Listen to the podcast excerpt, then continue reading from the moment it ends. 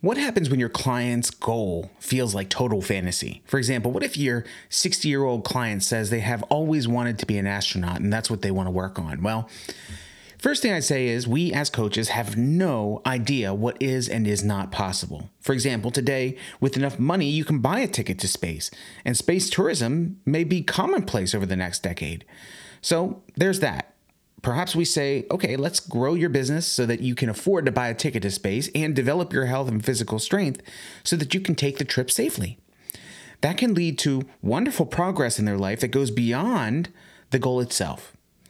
What if, however, something really does feel like an impossible goal? Perhaps they say, I want to be the next trillionaire, and they're 45 years old and driving Uber. Then, one thing we can do as a coach is to find out why. Often, the why is more important than the goal itself. That's interesting, Joe. Tell me more about this goal. Why did you choose a trillionaire rather than a billionaire or even a millionaire?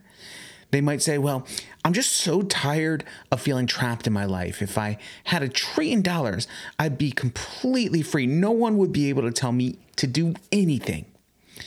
By knowing their why, you get a good idea of their inner workings and you find out their values. We can work with that. We can question with curiosity to dig deeper and perhaps help him to identify shorter term goals that help them taste more freedom in their life right now, next week, and next month. We can dig into what needs to change in their life to feel more control and more security today, and then move them in that direction. It's important that we as coaches never tell clients that something is impossible because that will instantly kill rapport. And the truth is, we don't know what someone is or is not capable of. Who are we to say what they can or can't do? What we can do is help them understand the goal and identify the why behind the what.